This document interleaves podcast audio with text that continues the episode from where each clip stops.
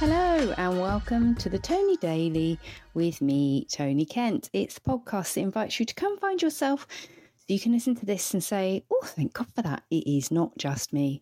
And I can speak to you and say, It's not just you, it is also me. Saturday, Super Saturday. I don't even know what that means. Is it football? Something?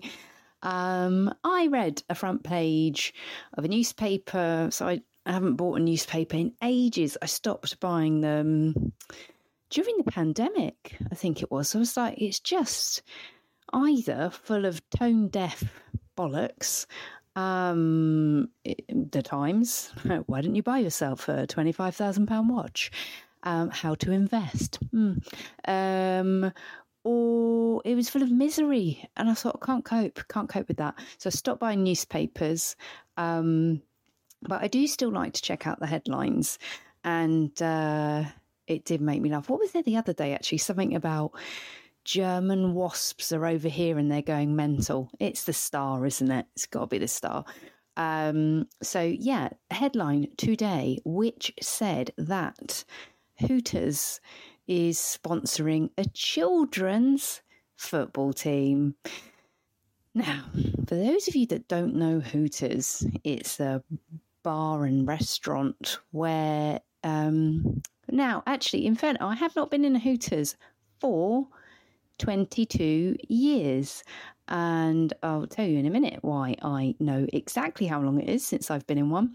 Um, but from memory and from what I know about them, um, they're famous because all of the waiting staff wear teeny tiny tight t shirts and teeny tiny orange shorts, um, so that basically you get a feast of tits and ass with your feast of buffalo chicken wings or whatever it is. And um, yeah, slightly inappropriate, wouldn't you say? I mean, Toby Carvery could probably sponsor a kids' football team. I don't now. I don't know what the rules are. They're checking it out. Apparently, it could be in a breach of FA rules because I don't think um, alcohol or tobacco brands can sponsor kits, but betting firms can. Well, maybe they. Hopefully, they can't soon. Fuck it, betting that is an issue. I don't want to watch. What's his name? Jeff Stelling, whatever. Banging on and on about come and bet. Come on, it's fun. It's not fun. It ruins people's lives. Please and thank you. Uh, can you tell? I don't like it. Um, so yeah, there might be a rule against it because Hooters is not really a family establishment. Um, and I was listening to Katherine Ryan's podcast, um, which is quite sometimes I really enjoy it because people write in with their relationship challenges, and she's just no no bullshit. Um, and I like the advice that she gives. And she has spoken a lot about when she worked at Hooters and says one of the things that um, was key for her was that the service there, apparently, see, I wouldn't know this. Um, one of the things that really made Hooters stand out, apart from the Norks, um, was the service, apparently.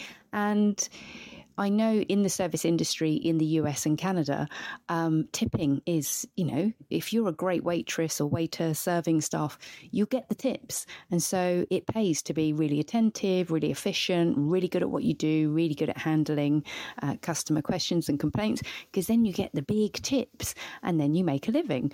Um, so she was, yeah, talking about this. Well, you know, Hooters is an amazing place because the service is so good. And I think from what uh, my um, well my experience, and I know my husband and son walked past one. They didn't go in, so they tell me they walked past one when they when they were at an, an away game, and um, they weren't playing away. Reading were playing away, um, but they walked past Hooters like on a Saturday morning at ten o'clock, and there was just sad, lonely looking men in there, basically. Um, but yeah, so I remember Hooters. I remember going there in 2000 because I went on a work trip to Fargo in North Dakota. It's a real place. It's not just that place in the television series where murders happen and the bloke from the office is Canadian and says oot and a boot. Um, but I, the original Fargo was just brilliant with um, this is where it pays to do your research, doesn't it? But um, I record this every single day and I always try to record it off the cuff live. So you get a also you get an authentic experience, not because I'm lazy. So the original Fargo when Angelina Jolie's ex-husband Billy Bob Thornton was in it. He is terrifying and amazing. So uh, yeah, Fargo is a real actual place, and I think it borders almost like America, I think, um, or borders America and Canada. And um, so, yeah, I went there for a company event. So I used to work for a software company called Great Plains that eventually were bought by Microsoft. And um, Fargo was the heartland of the organization. It was where it was founded in the Great Plains, you see. And uh, they made uh, accounting software. And I went there and it was terrifying. It was great. And it was also terrifying because the guy that founded the company, Doug Burgum, was a local man and a significant proportion of people from Fargo were employed by Great Plains, the company. So this man had godlike status. It was, you know, when you hear about mm, cultish organizations, there were people who won awards. So it's big company conference. We've all gone out and they're doing awards.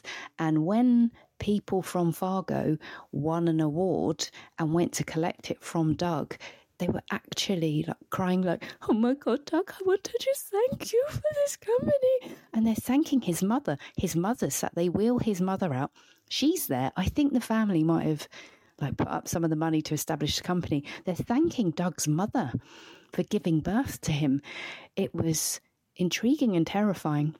Um, yeah, so I was watching this man just, you know, wonder about Doug, Doug the legend, the myth, the legend.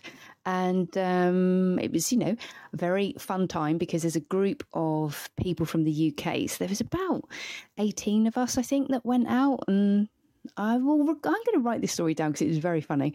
But um, we were all together, all the UK contingent, and talking to some American colleagues.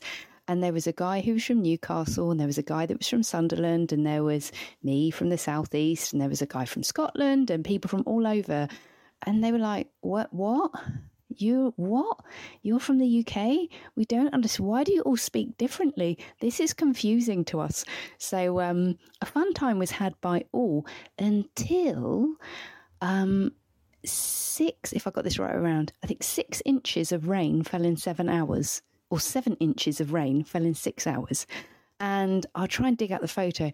I mean, it was biblical.